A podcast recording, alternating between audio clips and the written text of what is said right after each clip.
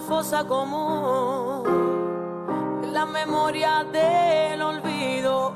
Quieren borrar tu nombre como si no hubiese existido. Ya mataron tu esperanza, dejaron huérfano a tus hijos, pero no pudieron cegar la dignidad como principio de todos los hombres y mujeres que huesos se han convertido.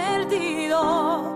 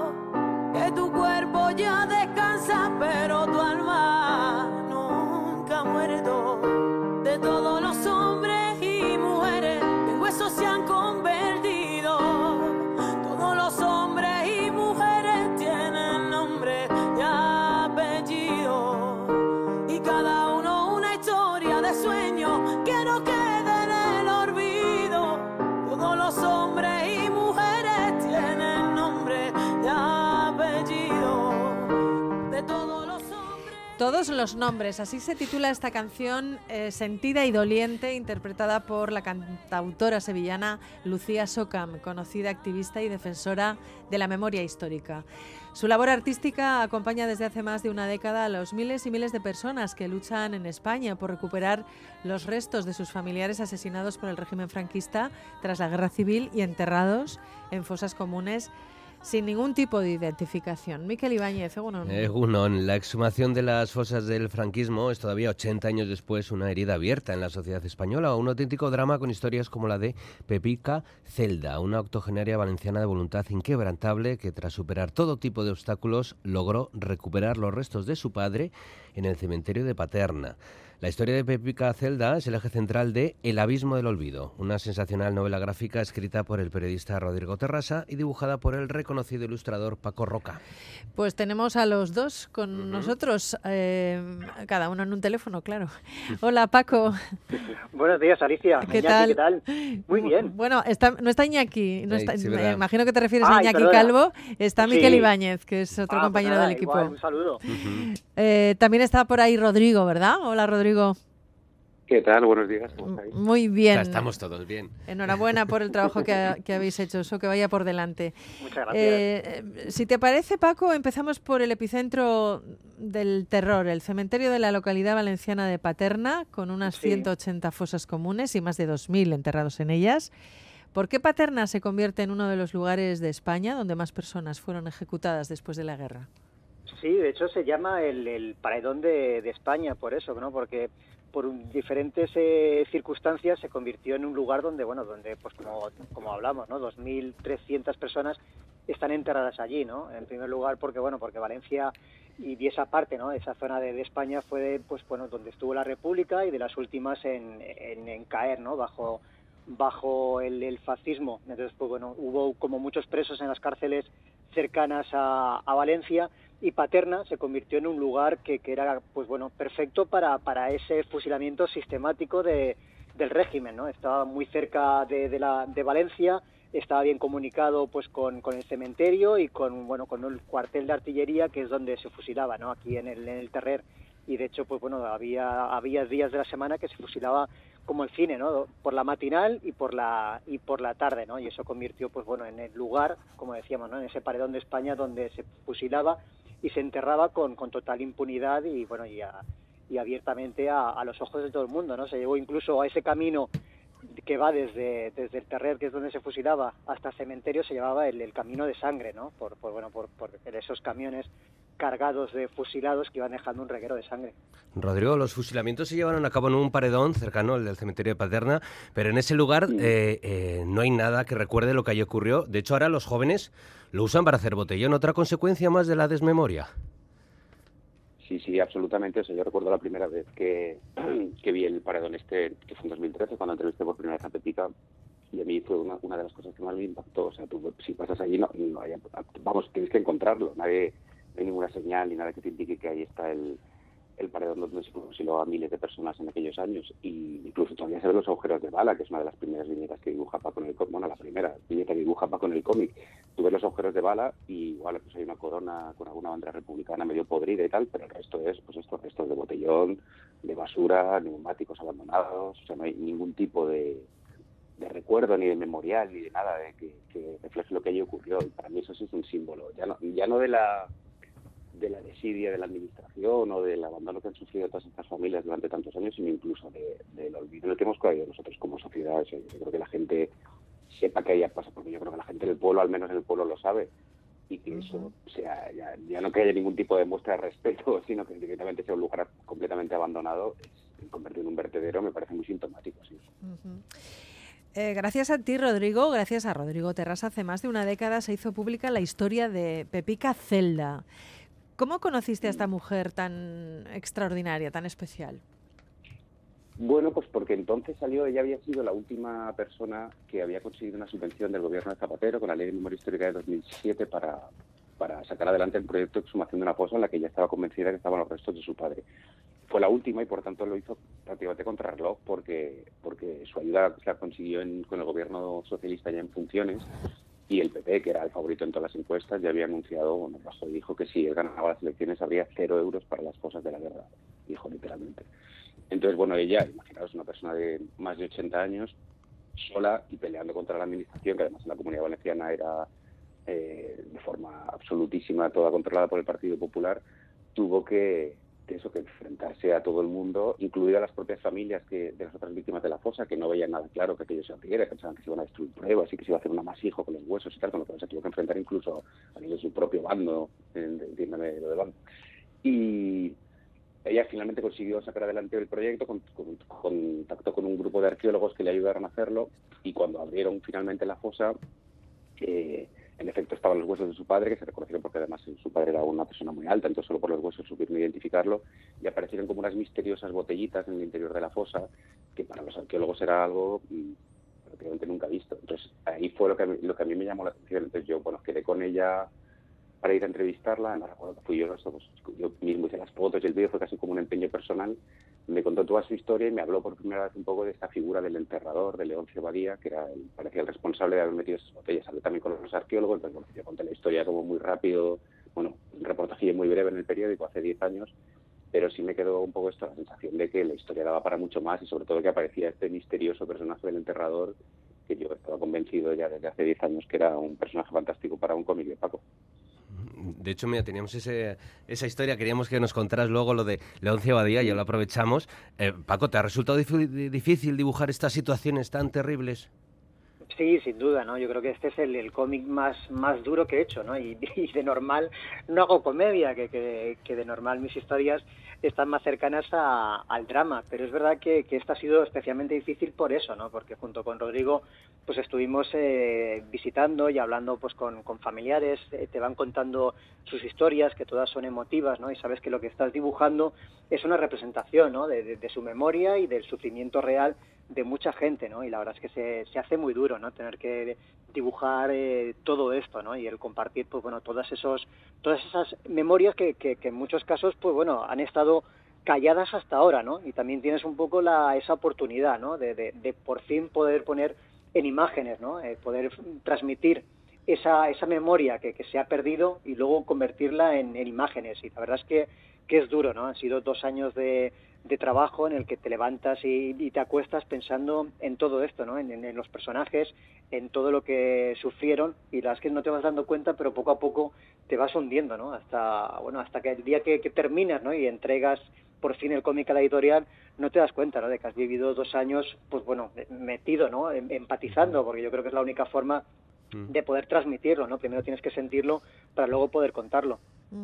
Esto de no remover el pasado, de no reabrir heridas, es un mantra de la derecha española. El acuerdo de gobierno firmado este mismo año por Vox y el Partido Popular en Valencia rechaza las leyes que atacan la reconciliación. Es tremendo que en 2023 continuemos así, ¿no? Rodrigo. Sí, sí, además es esto que tú dices, ¿no? Es como una perversión del lenguaje absoluta. O sea, el argumento es que, hay que derogar las, las leyes y las normas de memoria histórica porque atacan la reconciliación entre los ciudadanos. Es una cosa que, es, justo lo contrario. Nosotros, eh, desde que empezamos un poco con este proyecto, hace ya dos años largos, no, han parado de, sobre todo gracias a, la primera al primer esfuerzo de Pica no han dejado de, exhumarse fosas en el cementerio de Paterra. De hecho, la fosa 126, que es en la que estaban los restos del padre de Pepica, y había otros 200 cuerpos, hoy, hoy afortunadamente está vacía y no ha ocurrido absolutamente nada. Lo que ha ocurrido es que se han cerrado todas las heridas de todas esas familias. O sea, sumar una fosa no, abre, no reabre ninguna herida, las cierra definitivamente. Y 126, eh, o sea, 126, 200 familias han cerrado sus heridas y no ha ocurrido nada, no ha habido disturbios en la calle, no ha habido manifestaciones, no ha habido ningún conflicto civil. Todo lo contrario. Es, algo que no afecta, que no resta derechos absolutamente a nadie, que, solo ayuda a la gente que, que necesita cerrar esa herida. Entonces, es como una perversión absoluta, pero si te das cuenta, y a nosotros nos ha pasado que cuando, creo que es un poco el gran mérito de esta historia, desde el cómic, que cuando tú te sientas delante de alguien como Pepita Celda o como texto de familiares, te cuentan su historia y su empeño, te das cuenta de lo, de lo ridículo que es el, discurso político en torno en torno a este tema, o sea, que no tiene nada que ver, que Pepita Celda no tiene ningún interés en tumbar ningún gobierno, ni en hacer campaña por nadie, ni en vengarse de nadie. Yo recuerdo cuando le pregunté en 2013 por primera vez, que eran aquellos tiempos en los que Fernando decía que los familiares no se acordaban de sus víctimas cuando había una subvención por medio y tal, y que eran los revanchistas y no sé qué, y ya claro, ya me decía, bueno, revancha, ¿qué revancha de que yo? Revancha la de ellos que mataron a mi padre en el 40. Y decir, yo lo único que quiero es tener un sitio donde llevarle flores a mi padre y que esté enterrada al lado de mi madre y que el día de todos los santos, pues en vez de tener que ir a un hoyo en el suelo, pues tener un nicho con una lápida y el nombre de mi padre. Ya está, es tan sencillo y, tan complejo como eso. Entonces, es muy ridículo cuando, cuando escuchas esto a nivel electoral, sobre todo, te das cuenta que hay como una disonancia absoluta entre la realidad y el discurso político. Mm. de hecho, cuando sí, no, que es lo que hemos intentado también con el con el cómic, ¿no? O sea, dejar a un lado toda la política y centrarnos realmente en lo que es una exhumación, ¿no? Y al final es un deseo humano eh, primario, ¿no? Que, desde los primeros enterramientos a, la Iliada, a, a, cualquier, ¿no? Hasta el presente, lo que quiere cualquier ser humano es que, su ser querido tenga un entierro digno, ¿no? Y, luego el, poder tener un, un duelo, ¿no? Un, ritual de despedida de, ese cuerpo que nos sirva para pasar página, ¿no? Y eso es algo que se negó a todas estas familias durante, durante el franquismo y que se sigue negando, ¿no? A, día de hoy a, los descendientes de esas familias, ¿no? El, poder sacar, ¿no? a, su ser querido de, de, un lugar, pues bueno, al que fue echado de cualquier manera en una fosa común y poder dar el ritual que quieras, ¿no? Eso realmente es lo que cierra heridas y al final es un, es un tema totalmente humano y como decía Rodrigo, ¿no? Cuando oyes el discurso político en contraste con, con este deseo humano tan primario, te das cuenta de que o, son unos ignorantes totalmente del tema o, son unos canallas, ¿no? Que, que, que, están negando, como se hizo en la dictadura, se está negando pues algo totalmente humanitario a la gente. Eh, Paco, como autor de cómic, has abordado el tema de la memoria histórica en, varias obras, desde Los surcos del azar hasta Regreso al Edén. Sí, de hecho, eh, bueno, pues este, esto que comentabais de me siento con Pepica a hablar y que me lo cuente como protagonista, ese nos lo cuenta ahora Paco cómo se hace eso en Los surcos del azar también, que se le coge al protagonista y que cuente la historia, ¿no? ¿El cómic es un medio eficaz para luchar contra la desmemoria? Yo creo que sí, yo creo que, que tiene todas las herramientas posibles ¿no? para, para abordar eh, cualquier tema, ¿no? Pero hay a veces temas que son, son difíciles y que yo creo que, la abstracción ¿no? que tiene el dibujo nos permite, ¿no? Nos permite entrar de, de una forma diferente, ¿no? En, en, esos dramas, ¿no? Los sentimos yo creo que como a veces como mucho más cercanos que, que en otros medios visuales, ¿no? Como pudiera ser el cine, ¿no? Y por otro lado también es verdad que hay temas, pues como, el, como es el, el de la memoria, dictadura y demás, que, sigue siendo a veces difíciles de, tratar en el cine porque, bueno, lógicamente necesitas de subvenciones y, muchas veces esas subvenciones son estatales y depende del gobierno que esté en ese momento, pues están más a favor o más en contra, ¿no? O hay plataformas que, que no quieren meterse en, disputas políticas y dejan de lado estos proyectos, ¿no? En el cómic yo creo que seguimos teniendo una libertad absoluta, ¿no? Para, para, tocar los temas que queramos y con una libertad absoluta, ¿no? Y también con una economía de medios que, que permite, ¿no? Permite, pues bueno, contar historias como esta sin ningún problema. Claro, ¿y se siente el peso de la responsabilidad cuando uno acepta proyectos de tanto alcance como este? Bueno, yo creo que es algo que no te planteas, ¿no? Yo creo que, que en el fondo lo haces porque, bueno, porque en primero piensas que es una historia que se tiene que contar, ¿no? Por otro lado te sientes una especie de, de medium, que, que, es algo que, que, también en mis cómics lo he ido haciendo con el tiempo, ¿no? De, de pensar que, que, hay historias que, que, sus protagonistas o ya no viven o, o, no la van a contar nunca y que tú crees que, que bueno, que, son necesarios, ¿no? Que, que unos lectores las conozcan. Entonces te conviertes en una especie como de, de, de, medium, de, de, cuéntame, yo te lo intentaré y con mis herramientas voy a intentar transmitirlo de la, de la mejor manera, ¿no? Y la verdad es que, bueno, que es, a veces es como muy reconfortante, ¿no? El encontrarte en esa situación. Hemos hablado de Pepica, hemos hablado de Leoncio. Más protagonistas, eh, tenemos al final del cómic el caso de Manuel Jimeno Ballester, cuyos restos fueron identificados en 2021, pero claro, ya no quedaba nadie de la familia para reclamarlos. El tiempo corre siempre en contra de la memoria, ¿no? Chicos. Sí, yo creo que Manuel Jimeno era como, como la metáfora definitiva ¿no? de, del abismo del olvido. Era un personaje muy curioso porque la primera vez que se abre la fosa de, de José Celda, del padre de Pepica Celda, eh, solo bueno, aparecen estas 12 botellitas que había dejado Leoncio junto con las familias y el único nombre que se lee perfectamente dentro de las botellitas es el de Manuel Jimeno Ballester, con lo cual es la identificación absoluta.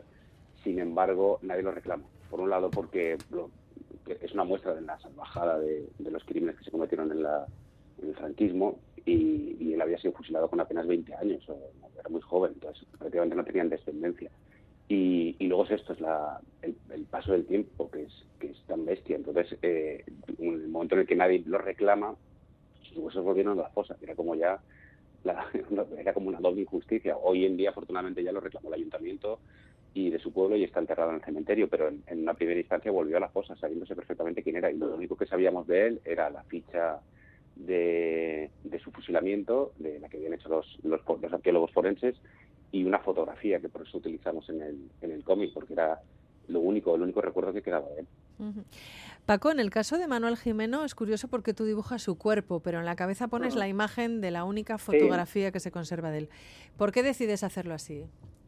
Bueno, me parecía que era como, como muy impactante eso, ¿no? Que, que, que todo lo que sepamos de, de, una persona sea esa, esa única fotografía, ¿no? Es, lo que ha quedado, ¿no? Viene un poco al hilo de todo lo que estaba contando Rodrigo, ¿no? Para, para hablar de, de ese abismo del olvido, ¿no? De, de, de, ese, de ese olvido, o sea, de que ya llegamos tarde, ¿no? Para, para todo esto, o sea, que, que todo esto debería haber sido, pues, de las primeras cosas que hubiese hecho la democracia al arrancar de nuevo, ¿no? Después de, de la dictadura, ¿no? Honrar a sus víctimas, ¿no? A todas las víctimas de, de, esa, de esa república, ¿no? Sin embargo, bueno, ha pasado tanto tiempo que ya es tarde para mucha gente, pues como para, para Manuel, ¿no? Que, que ya nadie le espera, ya no sabemos nada de él, o sea, eh, ha vencido, ¿no? Ese, ese eliminar de la memoria a, a, una parte de la población española, ¿no? Y entonces, pues, bueno, me parecía que era como muy impactante, pues eso, ¿no? Que todo lo que sepamos es lo que, de su vida, es lo que ha quedado, ¿no? Pues esa fotografía, ese, ese dibujo, ¿no? De los, de los arqueólogos con, con un cinturón, su ficha, ¿no? La ficha eh, penal, que, que, es algo que, que, también reclaman las familias, ¿no? Que, que, toda esta gente sigue, ¿no? Sigue siendo, pues bueno, con, con esos antecedentes, ¿no? Sigue cumpliéndose, pues, el, el o, quedando que, fueron eh, ejecutadas por unas razones que, que era la, la, la de la quema de iglesias o lo que sea, en juicios que eran totalmente injustos y que no tenían como fin eh, esclarecer los hechos, sino simplemente, pues bueno, buscar una cuota de sangre a, todas esas poblaciones que, que, iban cayendo, ¿no? Entonces, pues bueno, el, usar esa fotografía era un poco el contar todo esto, ¿no? El, el, que, bueno, el que ya es tarde, ¿no? Ya todo lo que sabemos es lo que ha quedado, pero no sabemos ya nada de, de lo que fue su vida, ¿no? Y como él, pues muchísima otra gente, ¿no? O sea, ya es tarde para, bueno, para, para todo, ¿no? Y también, pues ahí una de las páginas que, que dibujamos en el cómic, ¿no? Que, que, bueno, una cosa son las fosas que tenemos localizadas y que están sin exhumar, pero luego están todas esas otras de, desaparecidos, ¿no? Todas esas de la guerra civil que, que, están en cunetas y que bueno y que y que el crecimiento urbanístico de este país pues ya ha hecho por imposible que algún día se puedan se puedan exhumar. Paco Rodrigo, nuestros oyentes que siempre están muy atentos a nuestras entrevistas, están haciendo comentarios en el WhatsApp del programa, agradecidos por abordar este tema hoy, aquí en el programa también. Nos muestran su agradecimiento y una persona en concreto dice que los olvidados que no lo sean una vez más, que sigue buscando los restos de su tío. Eh, del tío de su aita, perdón, que se supone que cayó en Achanda. Por cierto, Pepica Celda sigue con vida. Eh, ¿Ha podido leer, sabéis si ha podido leer El abismo del olvido? Rodrigo? Pues tiene un ejemplar, pero no sabemos si lo ha visto todavía. bueno, todavía no se ha dicho nada. sí, la pobre está muy mayor. Mm. Mm. Sí, pero, por lo menos eso, por lo menos... Claro, pero Pepica por lo menos ha sido de esas personas que sí que han conseguido, ¿no? el cumplir ese deseo, ¿no? Ese juramento que le había hecho a su madre de que el día que pudiese sacaría, ¿no? Los huesos de su padre para, para que reposasen con los de su madre, ¿no? O sea que por lo menos, pues bueno, ha cumplido eso, ¿no? Pero como decíamos, es de la, pues bueno, de, esa pequeña parte de la población que, que ha podido cerrar las, las heridas, ¿no? Y, lo ha conseguido a los 80 años, o sea que es que hemos tardado muchísimo ¿no? en solucionar este, estos temas y que no es que hayamos tardado, es que todavía no se han solucionado. Mm. Bueno, Rodrigo. que, el otro día. No, que cuenta, cuenta. En la presentación, si ella no pudo venir, porque ya está muy mayor, pero sí vinieron sus hijas y sus sobrinos, y la verdad es que fue muy emocionante en Valencia. Porque, bueno, decía Paco, esto que era la primera vez que tenía en primera fila de una presentación a, las, a los protagonistas de sus viñetas, que era algo muy impactante. Y, y sí que ha sido muy, o sea, nosotros hemos estado muy en contacto con la familia, sobre todo con su sobrino, que es periodista y nos ayudó muchísimo con toda la labor, la labor de documentación. Y yo recuerdo la primera vez que le enviamos los bucetos con la historia ya más o menos armada, claro, para, es súper emocionante porque para ellos es como ver por primera vez en imágenes la historia que han oído de generación en generación durante años y, que, y de la que no existe ningún tipo de memoria visual, que yo creo que es otra de las, grandes lagunas de toda esta época que, que cubre los dibujos de Paco ahora con este cómic, que, y nosotros lo hemos vivido durante la elaboración del proyecto, que de repente tú te pones a dibujar o a pensar cómo es una cosa, cómo se fusilaba, cómo era, y no existen imágenes de todo eso. Tú buscas en Google y no hay imágenes de cómo es todo eso, ni vídeos, ni películas, ni nada. Entonces ha sido muy difícil hacerlo y a la vez para ellos es eso, yo creo que es rellenar un poco una, una enorme laguna, tapar algo del olvido este que ellos han sufrido. Bueno, Paco, no podemos terminar la entrevista sin mencionar tu participación en otra novela gráfica imprescindible, el proyecto internacional Mujer, Vida, Libertad, publicado con motivo del primer aniversario de la muerte de Masa Amini, la joven iraní asesinada por no llevar bien puesto el velo islámico. Sois varios dibujantes, europeos e iraníes, coordinados uh, eh, por la inolvidable autora del cómic Persepolis y firme opositora al régimen de los ayatolás. Eh, cuéntanos, ¿cómo surge la posibilidad de participar en esta novela gráfica? Bueno, pues me, contactaron para, para, colaborar en este proyecto que, como tú dices, no era pues con autores eh, de, diferentes lugares de, del mundo y la verdad es que bueno me encajaba perfectamente tanto por el tema como bueno se une un poco con el con, esta historia no del abismo del olvido con la posibilidad de trabajar desde un punto más periodístico no o por lo menos con una documentación muy periodística. Entonces se trataba pues bueno te asignaban un tema y un periodista que, bueno que conocía bien que, que, eh, o era corresponsal que había estado ahí o, era pues conocedor de la cultura iraní de su política. Entonces ha sido como también no muy interesante no el, poder convertir no convertir a veces todos esos datos toda esa información en algo emotivo no entonces por mi lado pues bueno era hacer como bueno eh, hacer dos historias no por un lado el, el, origen ¿no? de todas esas eh, contar el origen de todas esas manifestaciones a partir de la muerte de, de Massa y por otro lado también, ¿no? Pues contar cómo, cómo el gobierno sigue jugando con, con la palabra mártir, ¿no? De, los mártires de la patria, ¿no? Que es algo muy común en, en todo ese patriotismo eh, y sobre todo de, regímenes dictatoriales, ¿no? De, toda esa gente que muere, ¿no? En honor de, la patria, ¿no? Y, en contraste, pues, con esos otros mártires de la protesta, ¿no? Que son mártires eh, que ellos no quieren ser mártires, pero, pero que se han convertido en eso, ¿no? En, en personas ejecutadas por, por defender la la libertad y la libertad de las mujeres. Bueno, eh, este libro, Mujer, Vida, Libertad, está coordinado por Marjanes Atrapi. Hoy en Irán, eh, eh, Paco, hay persecución política, hay torturas, hay asesinatos, igual que mm. ocurría en la dictadura franquista. No sé si te has parado a pensar en la coincidencia temática de tus dos principales trabajos realizados este año que ya se acaba.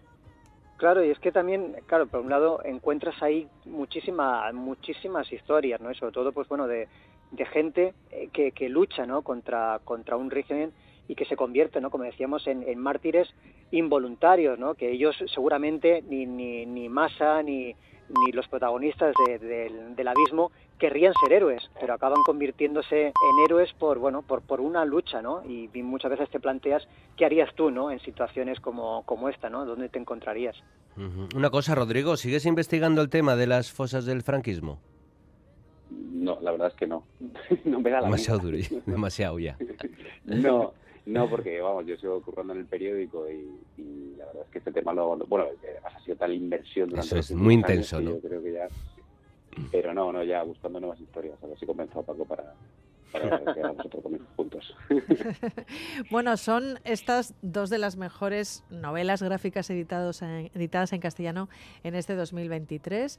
Mujer, Vida, Libertad, publicada por Reservoir Book, y El Abismo del Olvido, publicada por la editorial vasca Astiberri. Paco Roca, Rodrigo Terrasa.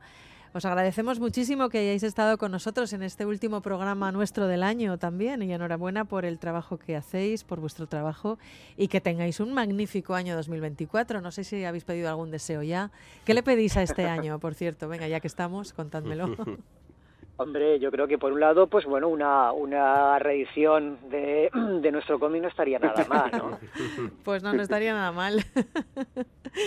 bueno, y tener verdad es mucho... que poco podemos pedir, ¿eh? Porque, porque, vamos, el arranque ha sido algo espectacular. O sea, yo ya imaginaba que iba a ir bien, conociendo la obra de Paco y tal, pero estamos absolutamente abrumados con la respuesta. O sea, que, que siga yendo así como mínimo, vamos. Bueno, pues enhorabuena de nuevo y es que ricasco, Urte Berrión a los dos. Venga, un abrazo y feliz año. Feliz año. Chao. Agur. Nos preguntan nuestros oyentes de quién es esta canción que, es- que está sonando, que ha sonado al inicio de la entrevista. Se llama Todos los nombres, es el título del tema y su intérprete eh, es Lucía Socam, una, una autora sevillana, una mujer muy implicada, activista. Que, que, bueno ha publicado esta canción y que evidentemente era la canción o una de las canciones que podía ilustrar eh, perfectamente esta entrevista que acabamos de hacer a, a Paco a Paco Roca y a Rodrigo Terrasa. Aunque hay más, mira, un oyente A nos dice, nos sugiere mm, otro tema de Pedro Pastor eh, que se llama Los Olvidados, que es una canción muy bonita, por cierto. Bueno, si la próxima vez eh, Mm. Sí, que abordemos este tema, que es un tema que, que periódicamente abordamos aquí en el Mm. programa, pues tomamos nota.